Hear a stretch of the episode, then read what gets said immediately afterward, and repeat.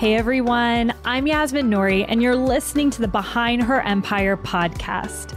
I'm on a mission to showcase successful, self made women who share honest stories and lessons of what it really takes to create the life you want and build your own empire. If you've been listening to this show, you know, just like you, I've been on my own personal journey to build my empire. And for the last year, I've worked diligently on starting a new business all around helping women get to the root cause of their period problems and hormonal imbalances. If you're suffering from extreme cramps, fatigue, bloating, stay tuned because a little bit later in the podcast, I'll share a bit more about my new company, Bia. But for now, let's jump into today's episode. I want to welcome welcome this week's guest, Dr. Sarah Gottfried, to our show today. Dr. Gottfried's interview marks the first of many podcasts that we'll be doing in the world of health and wellness. One of the biggest myths that women have on their path to building their empire is that they have to sacrifice their health in order to be successful. This couldn't be farther from the truth. Starting this week, in addition to my interviews on entrepreneurship, I'm going to be bringing you the top experts in women's health to help you you better understand your biology and how to personalize your health to achieve the success you deserve. Well, I'm super excited to have Dr. Sarah Gottfried with us today. Dr. Gottfried is a board certified physician who graduated from Harvard and MIT. She practices evidence based integrative, precision, and functional medicine. Dr. Gottfried has spent her career demystifying hormones and helping patients improve their health more broadly with personalized medicine. She also has three New York Times best-selling books, including The Hormone Cure, The Hormone Reset Diet, and her latest book, which we'll be talking about today, called Women, Food, and Hormones. Welcome to the show, Dr. Gottfried. Thank you, Yasmin. So happy to be with you. I'm so glad that you're here because so many entrepreneurs, and there's a lot of women entrepreneurs listening in today, are completely sacrificing their health for success. I mean, I was there for most of my life, and I know you've been there as well. So I'm super excited for this conversation today because there's so much for us to talk about. But I'd love to jump right in. So you are the go to expert for all things hormonal health. But I found, and it's true in my own journey, that a lot of people don't even know the basics of hormonal health. So I'd love to hear, you know, what role or what are the key roles that hormones play in our body as a whole? Hormones drive what you're interested in.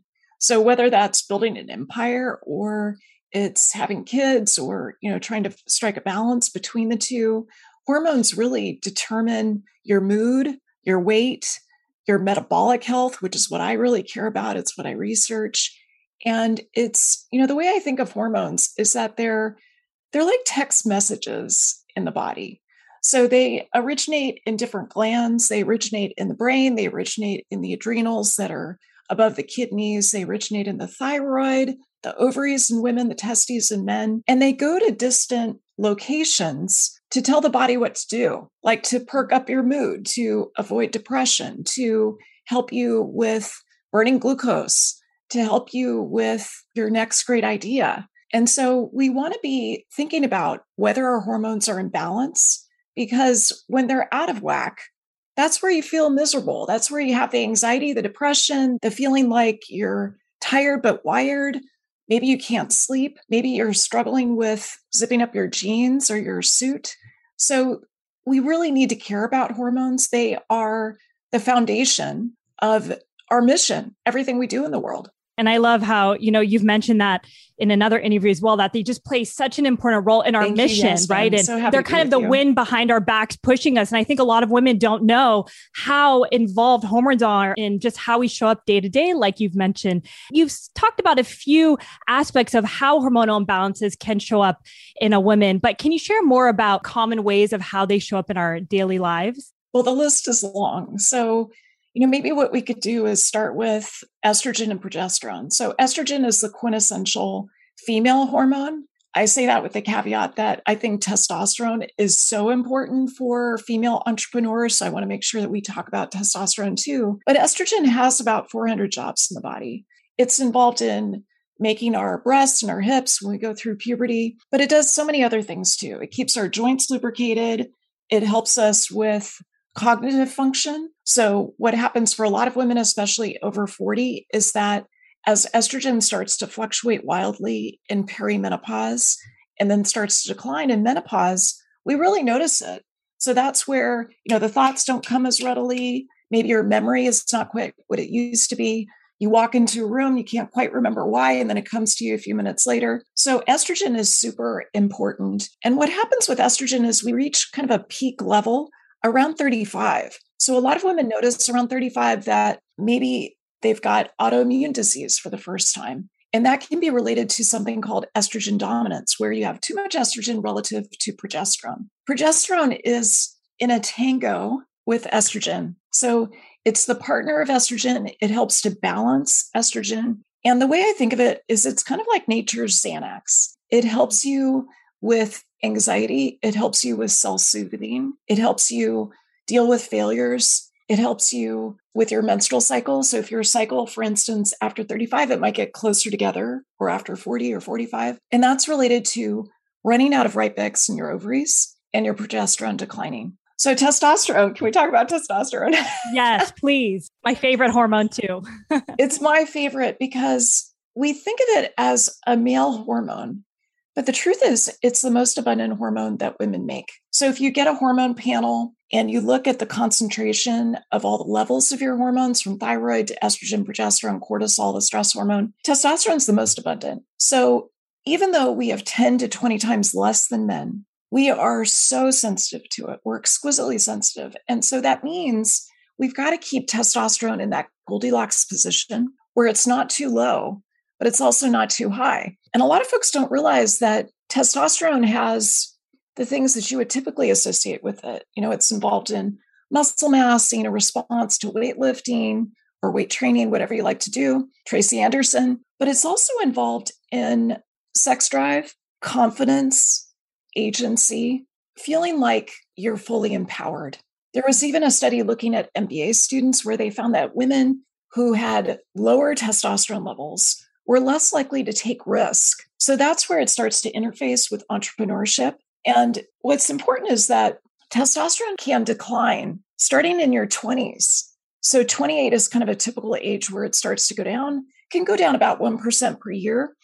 But if you're someone like I was in my 20s, where I was working about 120 hours a week, I was definitely burning the candle at both ends, that can accelerate the loss of testosterone.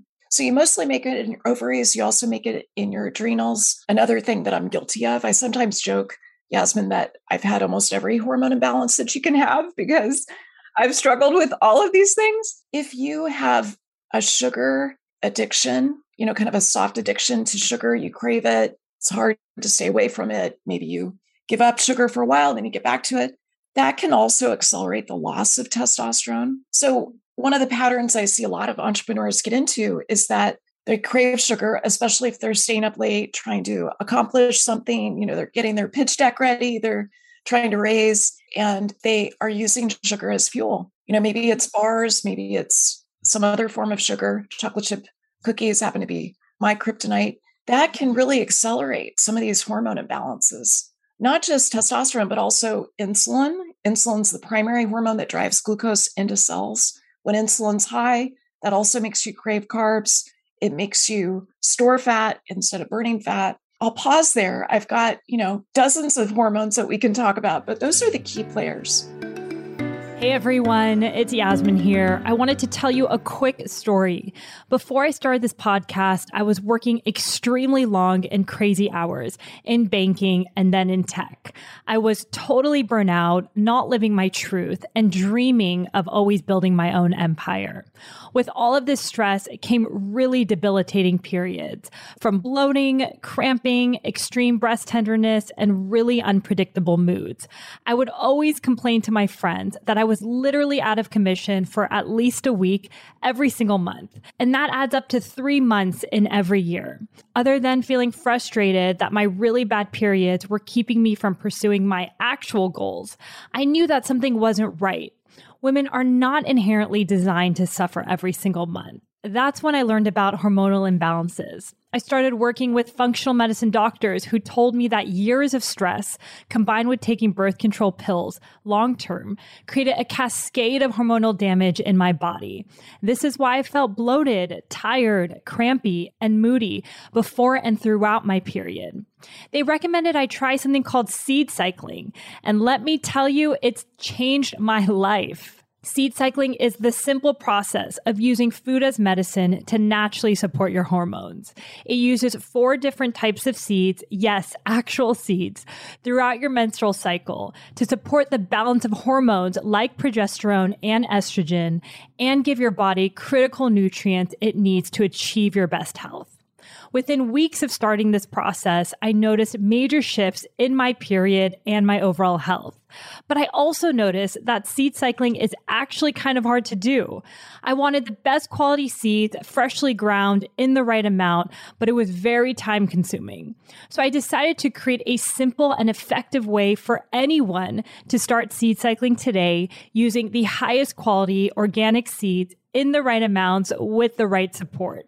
It's called BIA, and I'm so excited to bring it to you. Now, anyone struggling with hormonal imbalances can easily incorporate seed cycling into their busy schedule with the BIA Seed Cycling Bundle. This process has been life changing for me. I no longer deal with cramps, bloating, breast tenderness, or any other PMS symptoms before my period. It's been a complete game changer and it's allowed me to focus on things that matter most to me, like this podcast and building my own empire. And most importantly, I want this for you too.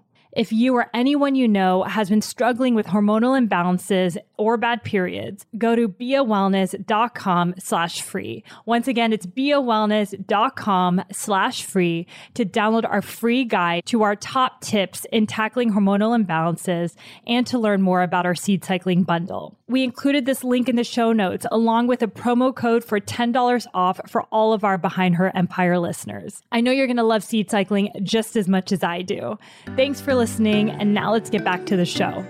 So much of what you explained, you're talking about my life. You're talking about so many people that I know. So it seems like hormonal imbalances are incredibly common. So I'm curious, you know, why do you think in our day and age, this is such a common theme that so many women are experiencing?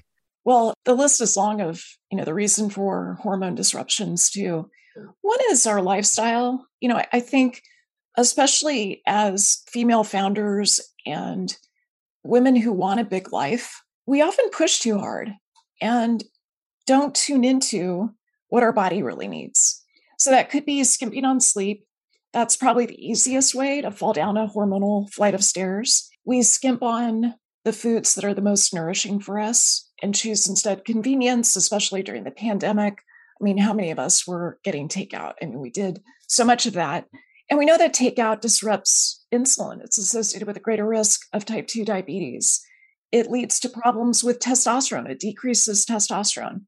What we want to do is make your own kitchen the best restaurant around because that's really the way to help these hormones stay in balance. There's other factors too, you know, the way that the big food industry has gotten us addicted to certain palatability of food. So food has really changed. We've got so much more Franken food now than we used to. And even if you look at something like, you know, I had a great grandmother who was a huge influence on me. She was a total badass. She was an entrepreneur. She was born in 1900 and she came to my wedding when I was 97. When she was 97, she came to my wedding. I was 29, 30, 30. She danced with like every man that was at that wedding. She was shamelessly flirting. She outlived four husbands. But when she was born, an apple had somewhere around five grams of fructose or fruit sugar. Now apples are like sugar bombs, they have like 20 grams of fructose. And so food has really changed. There's also big uh, chemistry. There's the way that the chemicals that are released into the environment, especially the ones that disrupt our hormones are presumed innocent until proven guilty. So that's a huge factor, whether it's bisphenol A or phthalates in our cosmetics. The average woman puts about 50 synthetic hormones, synthetic chemicals that disrupt hormones on her skin every day, unless you have a level of awareness. And then the last thing I'll say is sexism and patriarchy. So these are the ways that women are not supported, the ways that the glass ceiling still exists. You know, it can be crushing. It can certainly affect your hormones. It raises cortisol, the stress hormone. It leads to, you know, when cortisol is out of balance, that can throw your thyroid out of whack, lead to hair loss, lead to weight gain, lead to puffiness, higher cholesterol. So I think all of those factors are important. I'm sure I'm lose, um, leaving out a few. Maybe you've got some ideas too about why we're such a mess hormonally. Yeah, I mean, there's so much to dig into. We'll go into your protocol in a little bit, but you know, there's so many things that you've talked about in terms of even like what you eat, the fruits. I love fruits, and I was wearing a glucose monitor recently. It's game changing, and I, you know, I, I don't have diabetes, but just to kind of see how sugar and insulin plays a role, you know, just even eating a handful of cherries shot up my sugars. And I remember telling my husband, like, I just feel so out of it this afternoon. I don't know why. I don't feel motivated.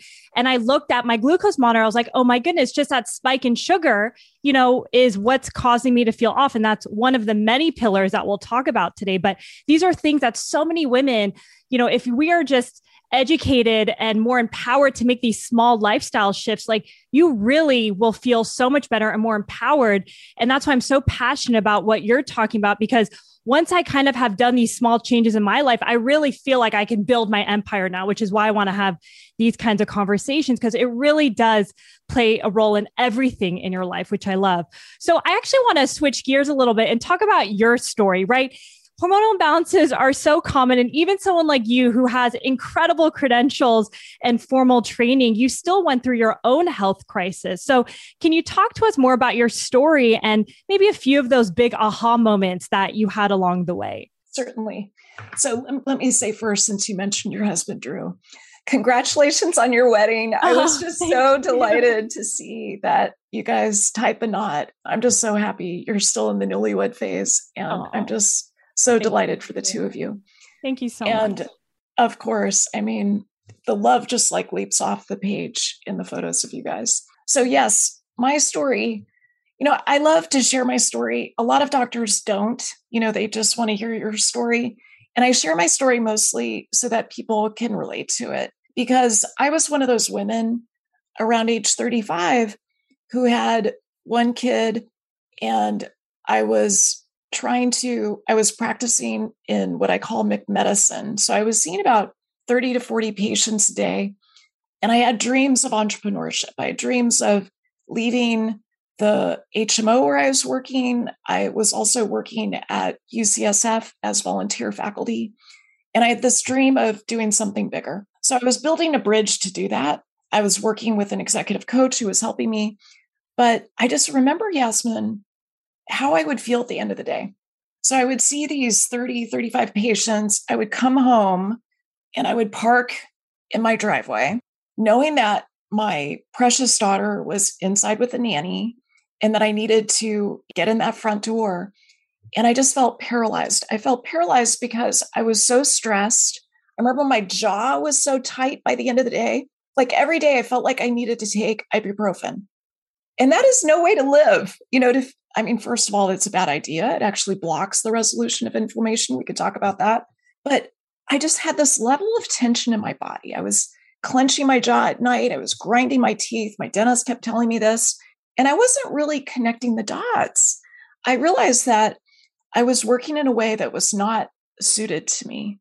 And I had all of these hormone issues because I was so stressed. I was right at that age that I mentioned earlier where I had estrogen dominance. So I had too much estrogen relative to progesterone.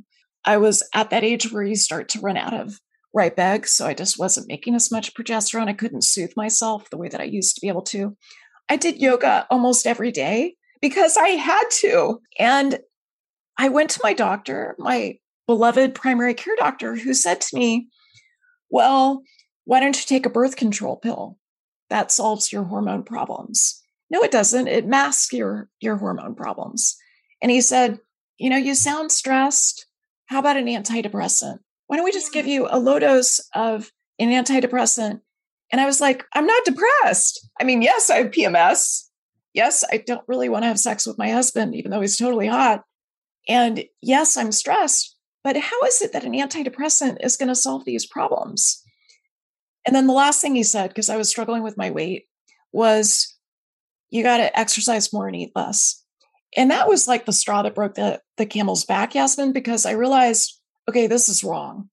And I had that righteous indignation that I think really can move mountains and start revolutions because I knew in that moment that so many millions of women are being told the very same thing. So I had enough wherewithal in this medical training to leave his office, decline the prescriptions, and to go straight to the lab where I scienced myself and I ran a hormone panel.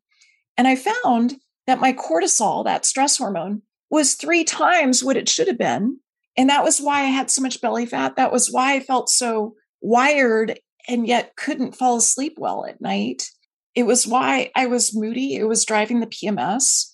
It was part of the issue with estrogen and progesterone, because if you're making so much cortisol, you're not making as much progesterone.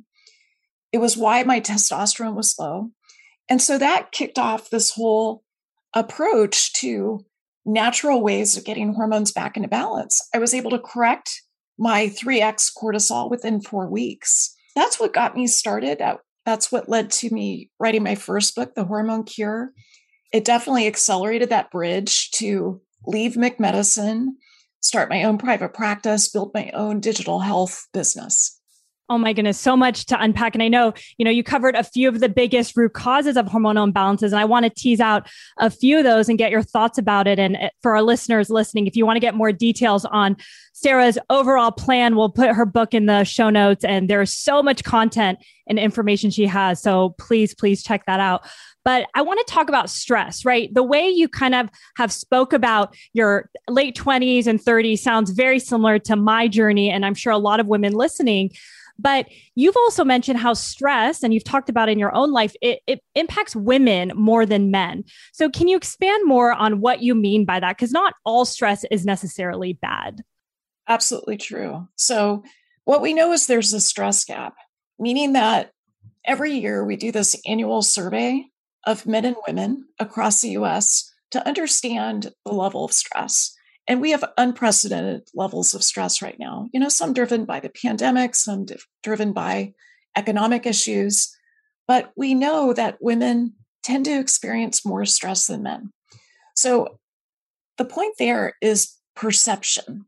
So a lot of what matters with stress is not so much, you know, how much you're you're tolerating or what what you're dancing with stress wise. It's much more about your perception of it and how mm-hmm. you adapt and how you react to it. So that's what came out of, for instance, the research that led to the Nobel Prize for Elizabeth Blackburn for her work on telomeres, those cute little ends of the chromosome that are kind of like the, you know, the tips of shoelaces. What we know from her research is that women in their 30s and 40s who have high perceived stress are accelerating their aging process about 10 years faster than women who have a normal amount of stress. Now, I can tell you from practicing medicine for the past 25 plus years that I don't even know who those women are who have a normal amount of perceived stress because I seem to attract women who have a much greater stress load. But I think it's important to realize that there's this thing called eustress, EU stress, which means it's the amount of stress that your body can really work with. And we also know that that's where you reach peak productivity, peak satisfaction and contentment with the work that you're doing. So having too little stress is not good because people tend to slow down, not accomplish as much, kind of depends on what your goals are. But then there's also this tipping point where you have too much, which is where I was when I was 35. And I, am so glad you're raising this because I remember when I wrote that first book, I had this editor who was in her 30s and she, you know, lived in Manhattan. She was so accomplished. She's also the editor for Glennon Doyle. You know, she said to me, I'm so knowledgeable about so many things, you know, with business, with publishing. She was very accomplished in college. She had been, you know, like this dramatic rise through the publishing industry. And she said, I know almost nothing about hormones. Like I, I just don't even know anything about cortisol. So she was learning from this process of writing the book. And so I just wanted to call that out that, you know, if this stuff is relatively new to you, if you've never heard of taking phosphatidylserine as a supplement to deal with high cortisol, which is my favorite supplement because it's one of those supplements where you take it and within an hour you're like, oh my gosh, I feel so much better. And you're calling seven girlfriends, texting them, and like, do you know about PS? Wait, tell say the supplement one more time. What was the name of it? I need to get it for sure. Yeah, so it's called phosphatidylserine. It's an extract from plant membranes, and it's been shown to really help you with membrane stability. It also works on the part of the brain that's involved in stress, the hippocampus. It's involved in emotional regulation. And it just works so well for those of us with high cortisol. And I've yet to see an entrepreneur who doesn't have high cortisol. So most of us have high cortisol. It's a, a matter of managing it and figuring out what's going to work. You know, some of the other supplements that help are ashwagandha. We know that fish oil really helps. It also reduces body fat. There's also meditation, mindfulness, orgasmic meditation. There's so many different things that you can do to get cortisol back into that position where it's more wrangled and it's supporting you. It's more like, as you described, the wind at your back rather than kind of holding you back from greatness.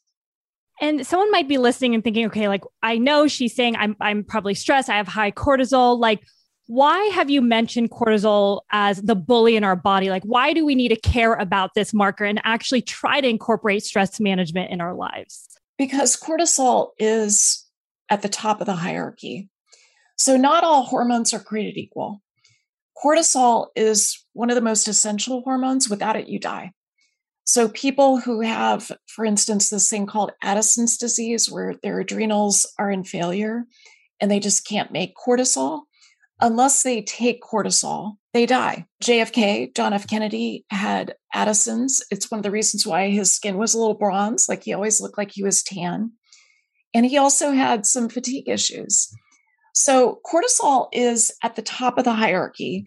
And you can live without estrogen, you can live without progesterone, testosterone, can't live without cortisol. Also, can't live without insulin.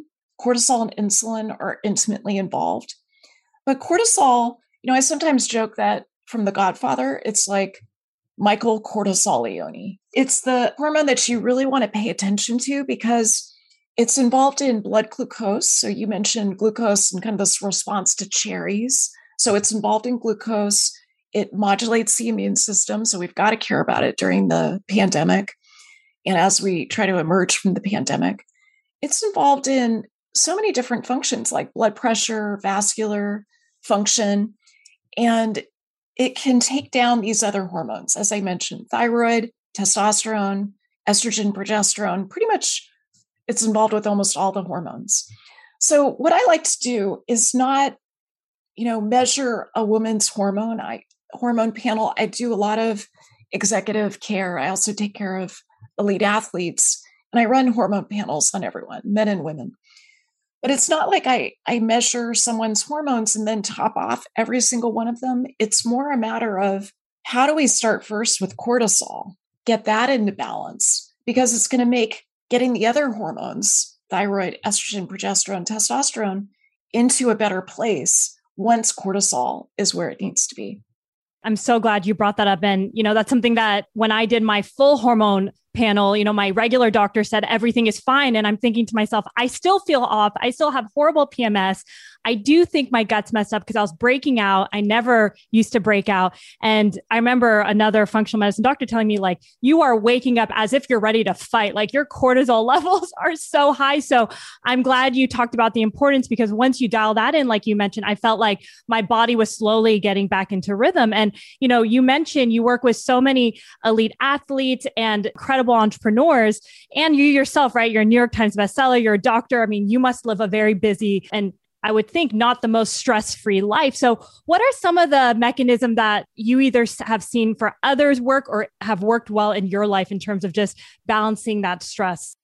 So, what I encourage my patients to do, whether you're an NBA player or you're a female CEO, is to come up with an a la carte menu that really works for you. So I can mention some of the things that are on my menu.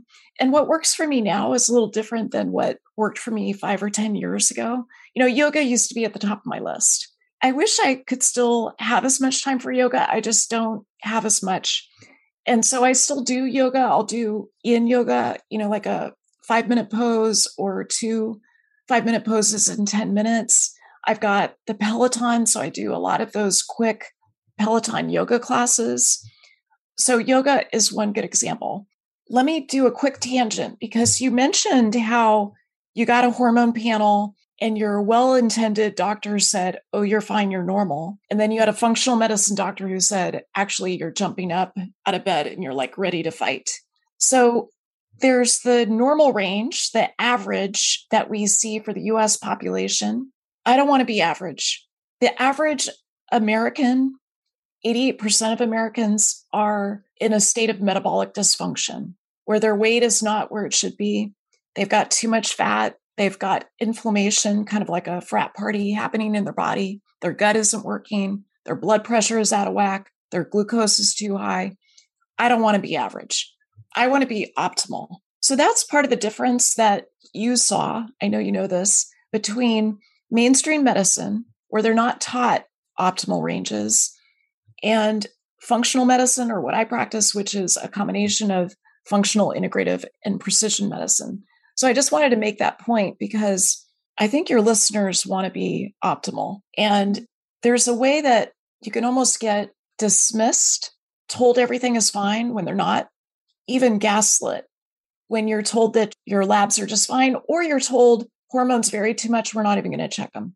So, your question was about okay, what works to manage this whole stress situation? So, definitely, I think mind body techniques are really important the key is to get the dose right. So I think a lot of folks know this already. They're using Headspace, they're using Calm.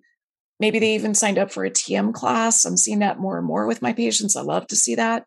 But they're not getting the dose right.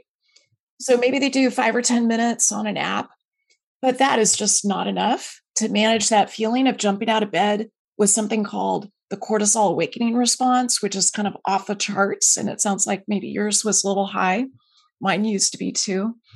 So that's, you also got to time the dose. So for me, first thing in the morning, that's where my cortisol is the highest. And that's where I have to do some sort of breathing exercise. Right now, I'm using Buteyko breathing. I'm finding that really helpful. I do so much speaking around the time of my book launches that you can hear a little strain in my voice. So, Buteyko breathing helps with making breathing more efficient. I use it with my professional athletes too. And that's a reminder to take like a deep belly breath right now instead of panting like a rabbit and getting so excited about talking to you. The other thing is to really do an inventory and take a look at okay, what are your stressors? Because often there's a little asymmetry that's happening either with your home life, with a relationship, with your work life. You know, what I found, for instance, when I discovered that my cortisol was three times what it should be, definitely seeing 30 to 40 patients a day was too much. I couldn't deliver the quality of medical care that I was trained to deliver. And I just felt like I was kind of slamming myself against a wall every day. So I accelerated that process of leaving the HMO. And I realized that, you know, about 98% of my stress was the way that I was seeing patients. So I changed how I was seeing patients. I went to spending 90 minutes for you know the first visit for every patient that made such a huge difference i realized i needed a lot more support i needed nurses working with me people who could extend me i'm an entrepreneur i'm a quick start you know i'm always kind of chasing after the silver lining so i need someone who is able you know i'm kind of speaking the language of Kolbe right now or disc i needed someone who could really ground me who could take care of all the emails like manage all of those things that i'm not so good at because I I have a tendency, I have that corporate warrior gene called COMT, C O M T. So I chew through dopamine, catecholamines, epinephrine, norepinephrine really fast.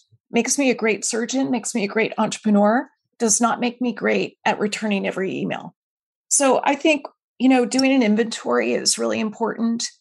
Food. So, food, I have a food first philosophy. Your foods hugely regulate your hormones. That's what my new book is all about. And a lot of people don't realize that they're raising their cortisol levels with the way that they're they're eating. So food intolerances are a common reason.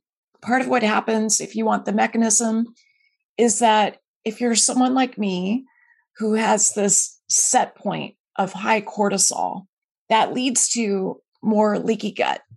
You know, what we call in medicine increased intestinal permeability. That makes you more likely to develop food intolerances, the most common being, of course, gluten and dairy. But the list is long. It can include peanuts, it can include corn. You know, there's many things that people can get intolerant to, whatever you're eating the most of, if you have leaky gut. So, a lot of people are causing food stress. Another factor is going to low carb. So, a lot of people, especially with a continuous glucose monitor, will just cut out the carbs that tends to work better for men than it does for women because women need carbs. We need carbs for thyroid function to keep something called reverse T3 on the lower side. If it gets too high from bringing down your carbs too low, that can block thyroid function. It can also lead to decreased serotonin, so it's harder to sleep at night. It can lead to this high cortisol level. So, your food, your nutrition is really important. Eating those anti inflammatory foods, especially the healthy fats that serve as the backbone for all of the sex hormones that you make. One thing that we've talked about a few times throughout this interview that I want to take just a second to pause and maybe talk more about is blood sugar, right? Can you just explain to our audience what is blood sugar and why is this so important for us to think about in terms of how we choose our diet? So, our food has a few different macronutrients carbs, fat, protein.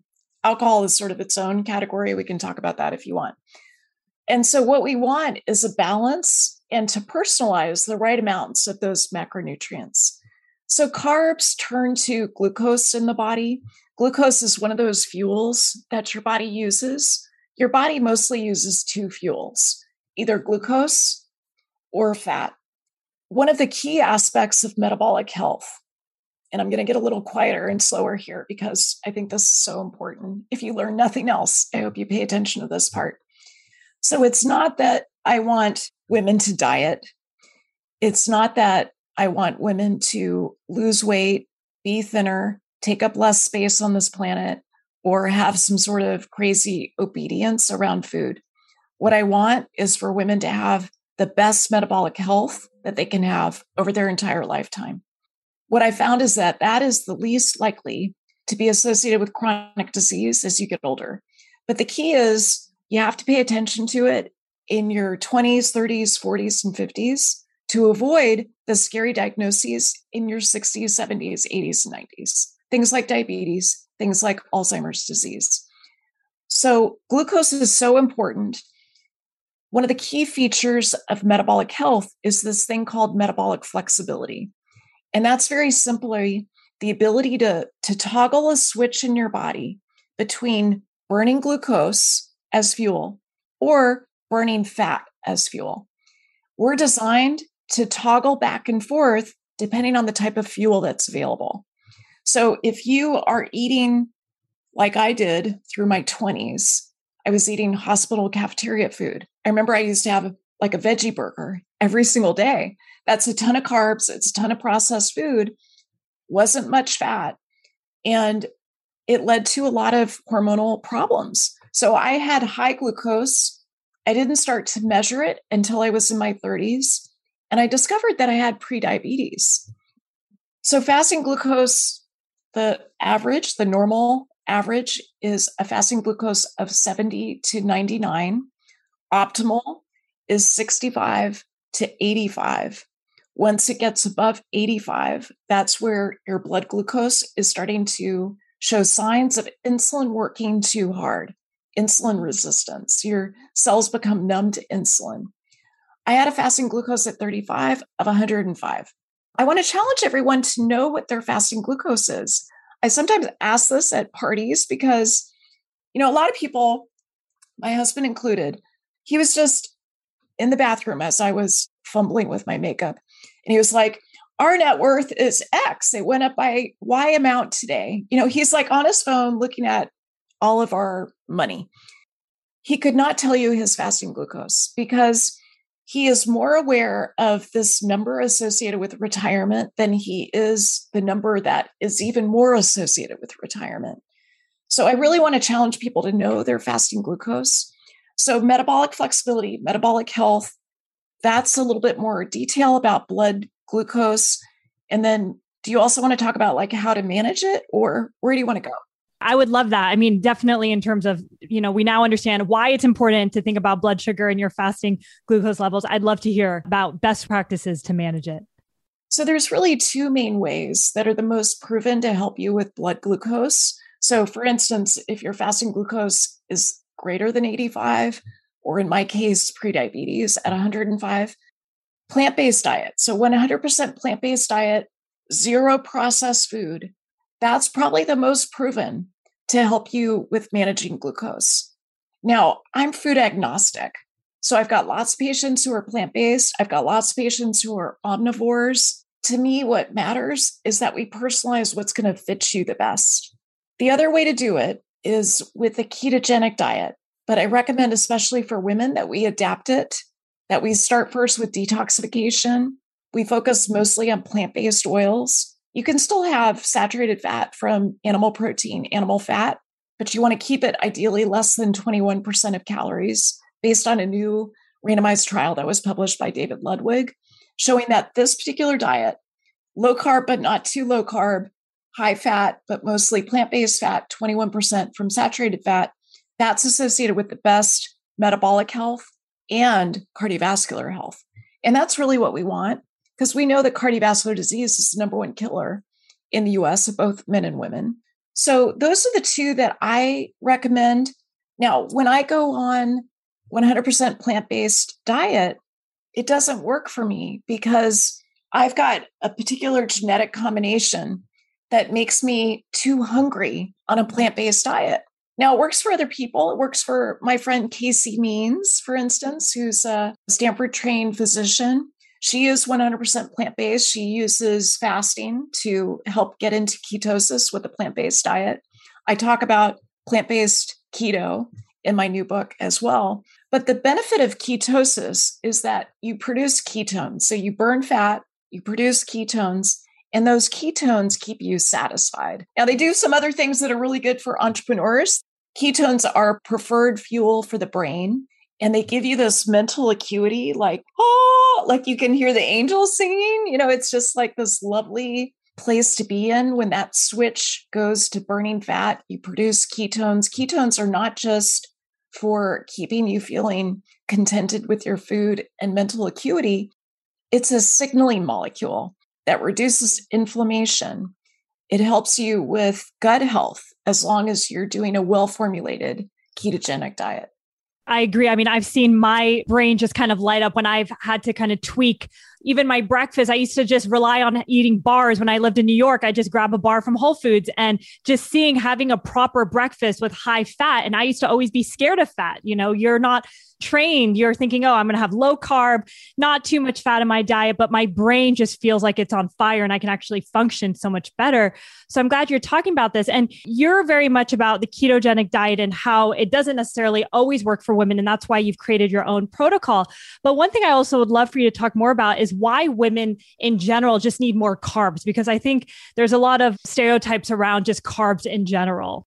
There is. I think there's a lot of misinformation about carbohydrates. And it's important to realize that we definitely need carbs. You know, I, I had a patient yesterday who has been on a ketogenic diet. She's done what I consider to be classic keto, meaning that she's having the bacon and the butter and you know she's following some advice from a man and the original ketogenic diet was developed by a man it was developed for epilepsy about 100 years ago a lot of the books about keto are written by men. Women need carbs. In my opinion, I think we need more carbs than men because our physiology is just different. You know, our hormones are different. There's so many sex and gender differences. We need carbs. So we need, I believe, mostly vegetable based carbs. So by that, I mean the detoxifying vegetables, things like cabbage, broccoli, broccoli sprouts, cauliflower. We need those to help us poop every single day and to make sure that those detox pathways are open so that when you start burning fat, you're able to dispose of it. It doesn't get, you know, kind of built up in the blood in the form of lipoproteins or cholesterol or inflammation. So carbs are really important. I recommend that you go big on vegetables, the non-starchy vegetables, go small on fruits. So my favorite fruits, especially for a well-formulated ketogenic diet, are avocados, coconut, olives, sometimes lemon, limes, things like that. And to limit carbs for about a four week pulse. And then you can add back some other fruits like berries and, you know, things that you like, even cherries. I made a, yeah, a low carb can... cherry crumble yesterday. Oh, nice. Did not change my blood sugar because I had enough. I used almond flour for the crumble. I did use some butter, some pasture butter there. I mean, the carbs are so important. They fuel us. And, you know, I was talking about how you want to toggle back and forth between burning carbs and burning fat. You don't want to just stick to keto for the rest of your life and just burn fat. You want to be like a hybrid car, like a Prius that can go back and forth between the battery or using gas, kind of depending on what's available. That's what our, our body is really designed to do. That's what our genetics program us to do. And so you need carbs to be able to flip back and forth. So we need it I mentioned this earlier, you need it for making serotonin. Serotonin is such an important part of entrepreneurship, you know, for stabilizing mood, for helping us with sleep. It's also involved in appetite. What I see with a lot of entrepreneurs is that they get depleted in serotonin. And that doesn't mean that you should replace it or take an antidepressant that is a serotonin reuptake inhibitor. It means that you need carbohydrates to start to fill that tank again. And then you also need carbs for thyroid function and for your cortisol level, your stress level. That's why I think it's so important. Gosh, carbs play such a role in so many different facets. I appreciate you sharing all that. And you know, one thing I'd love to get your take on with all the patients that you've seen, what do you think are maybe the top three mistakes that women are making in their diet at a high level? Well, I would say for women who aren't paying attention to carbs, they're eating too much carbs. So you want to figure out the dose. Similar to the dose of how you want to counter the stress in your life, you want to figure out the right dose of carbohydrates. So in my book, I walk people through a process for how to determine that, where you change your dose of carbohydrates by about five grams per day. And then you track some outcomes like your glucose. You can do it with a finger stick or with a continuous glucose monitor. And you determine what your carb threshold is. What is your carb limit? So, number one, eating too many carbs. If you eat too many, they get stored as belly fat, especially after 35. It's one of those super unfair things where women start to redistribute fat after 35. You may not notice it until 45, but basically by menopause, women tend to have a lot less fat at their breasts and their hips and their buttocks and more at their belly. So, dialing in your carbs really helps with that. The second mistake that I see is using food for emotional reasons. So that could certainly be carbs, but not always. You know, some people like to throw some fat in there. The most common thing in terms of comfort food, you know, this is the pizza, the ice cream, the cookies, is that it's a combination of high carb plus high fat. And that combination is the worst possible combination for the body. High carb plus high fat is the most inflammatory.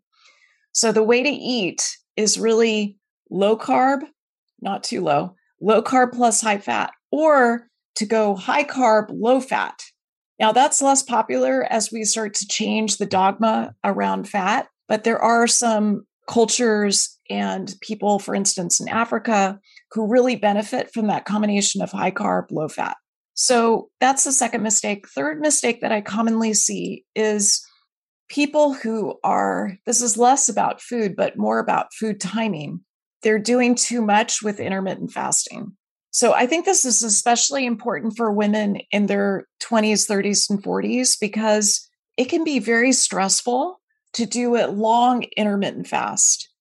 So the latest research coming out of USC with Walter Longo, coming out of NIH, as well as Harvard, is that probably a 14 hour overnight fast is the best duration of what we call metabolic rest.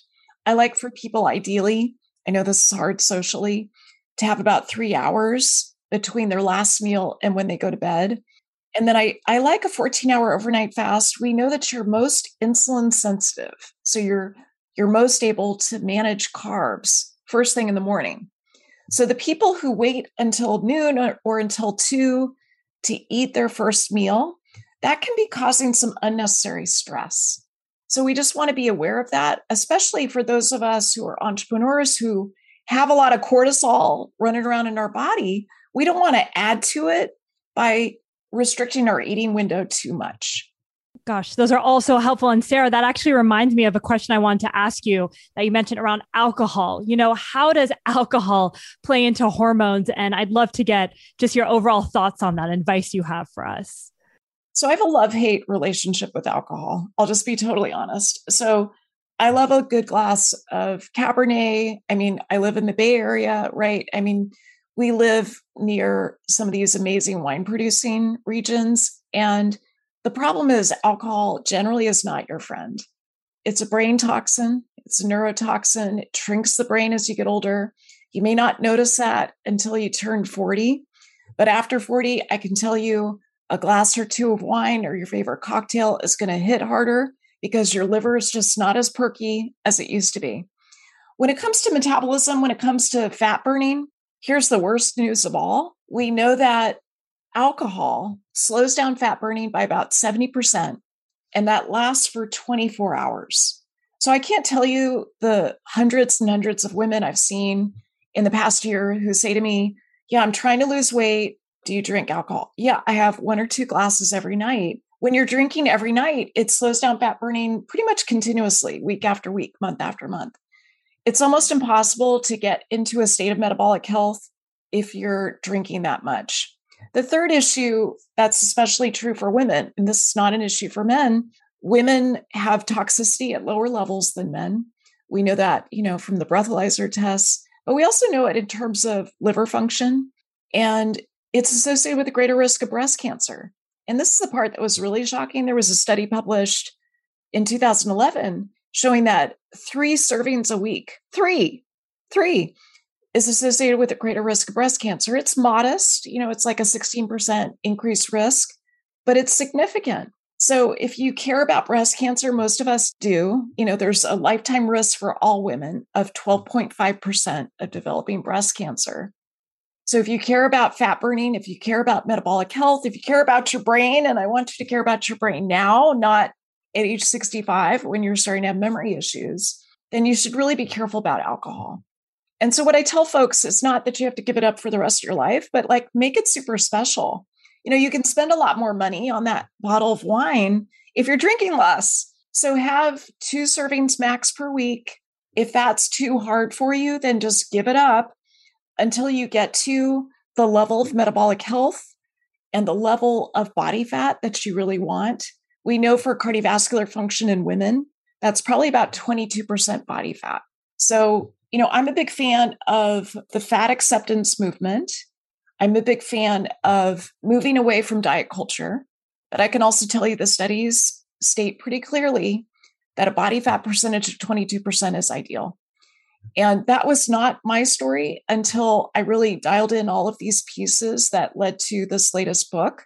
I used to hover around 25%. Then in my 40s, I was around 28%. I turned 50 and I was at 30.5%. I remember they said, okay, you're no longer lean. And I was like, what? Okay, I've got to, I got to turn this ship around because yeah, I need metabolic health. So those are some numbers that hopefully are helpful. Oh, so incredibly helpful. And before we close our interview, I actually wanted to talk about something we mentioned earlier in the interview around how, you know, our modern medicine is gaslighting women. So if somebody's listening today and they're like, listen, Sarah, I don't have a functional medicine doctor, or precision medicine doctor, or someone in integrative medicine. What are some things that they could do or ways that they can educate themselves on their overall health if they feel like their doctor is not catering to how they feel and isn't being as helpful?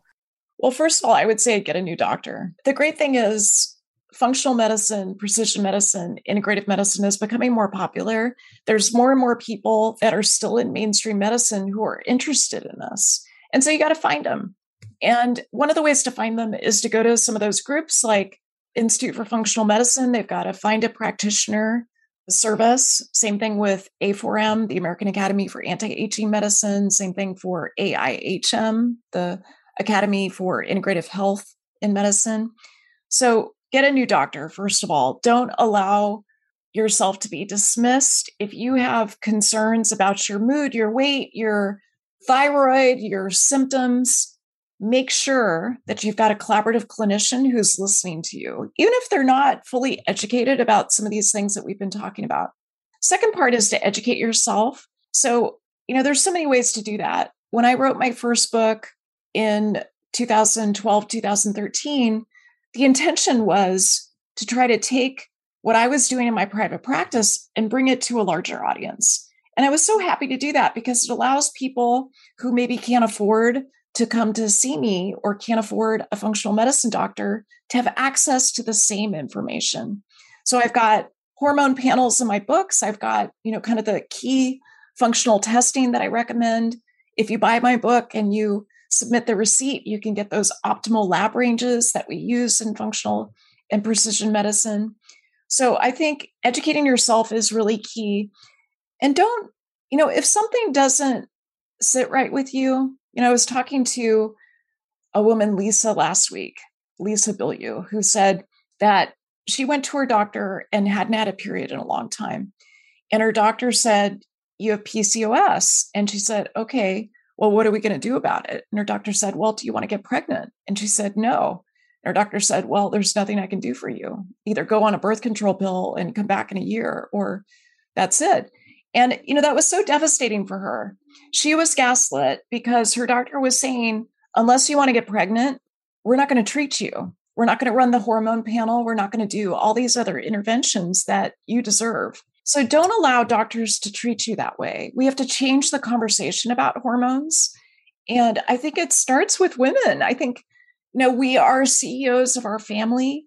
We are the future. We are what's going to change this world to make it a better place for women, more supportive, better infrastructure, better patient care, better health care, so that we're able to do what we want in the world. So we have that wind at our back, that engine that can support our mission. Gosh, Sarah, that is so beautiful. And like you said, it all can start with us. And hopefully, the more we're educated, the more we're able to change the entire system. And, you know, I want to close on one last question. You know, do you have, and we've talked about so much within this interview, but any final words of wisdom that you want to share with our audience today who still thinks that success is only achieved through sacrificing their health?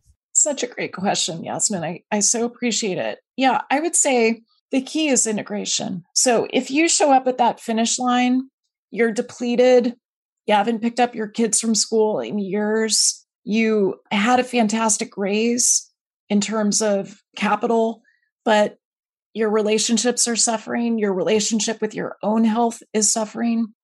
To me, that's not success. I think success for women is really about integration. And the core of it, the foundation of it, is your health. So I think of people like Steve Jobs. He left this planet really early. He had all the wealth in the world. He was a genius. We could argue, you know, some of his behaviors and personality issues, but he did not have health. And I think it's so important to focus on your health and to realize that it is the engine behind everything that you do. And what I see a lot of entrepreneurs do is they go for their executive physical once a year or you know, maybe they go to Canyon Ranch and like spend a week soaking up the good food, and that's sort of their health week. But the truth is, if you outsource your health to someone else, whether that's a doctor or Canyon Ranch or whatever it is, you're not going to reap the rewards the way that you actually could.